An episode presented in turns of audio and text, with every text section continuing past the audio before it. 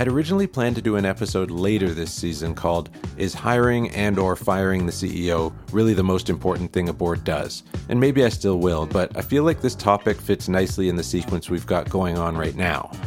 The idea that a board's most important job is always to choose the right CEO kind of bothers me. I think the problem is that it seems like such a lazy, unambitious concept of what makes boards valuable and also puts too much emphasis on one element of good governance, an important one at that, but still just one piece. If I were trying to describe my ideal board of directors, it wouldn't sound anything like you better hire the perfect CEO, and if you don't, you better fire them quickly and make sure the next one is perfect. As far as I know, most CEOs are just people.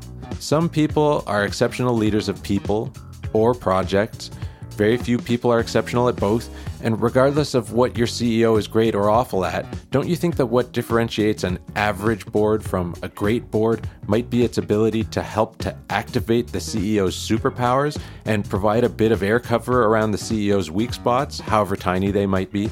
Sure, every board needs to take the selection of the CEO really seriously and to be courageous enough to fire the CEO when it's time to go in a different direction. But the most important part of a board's job?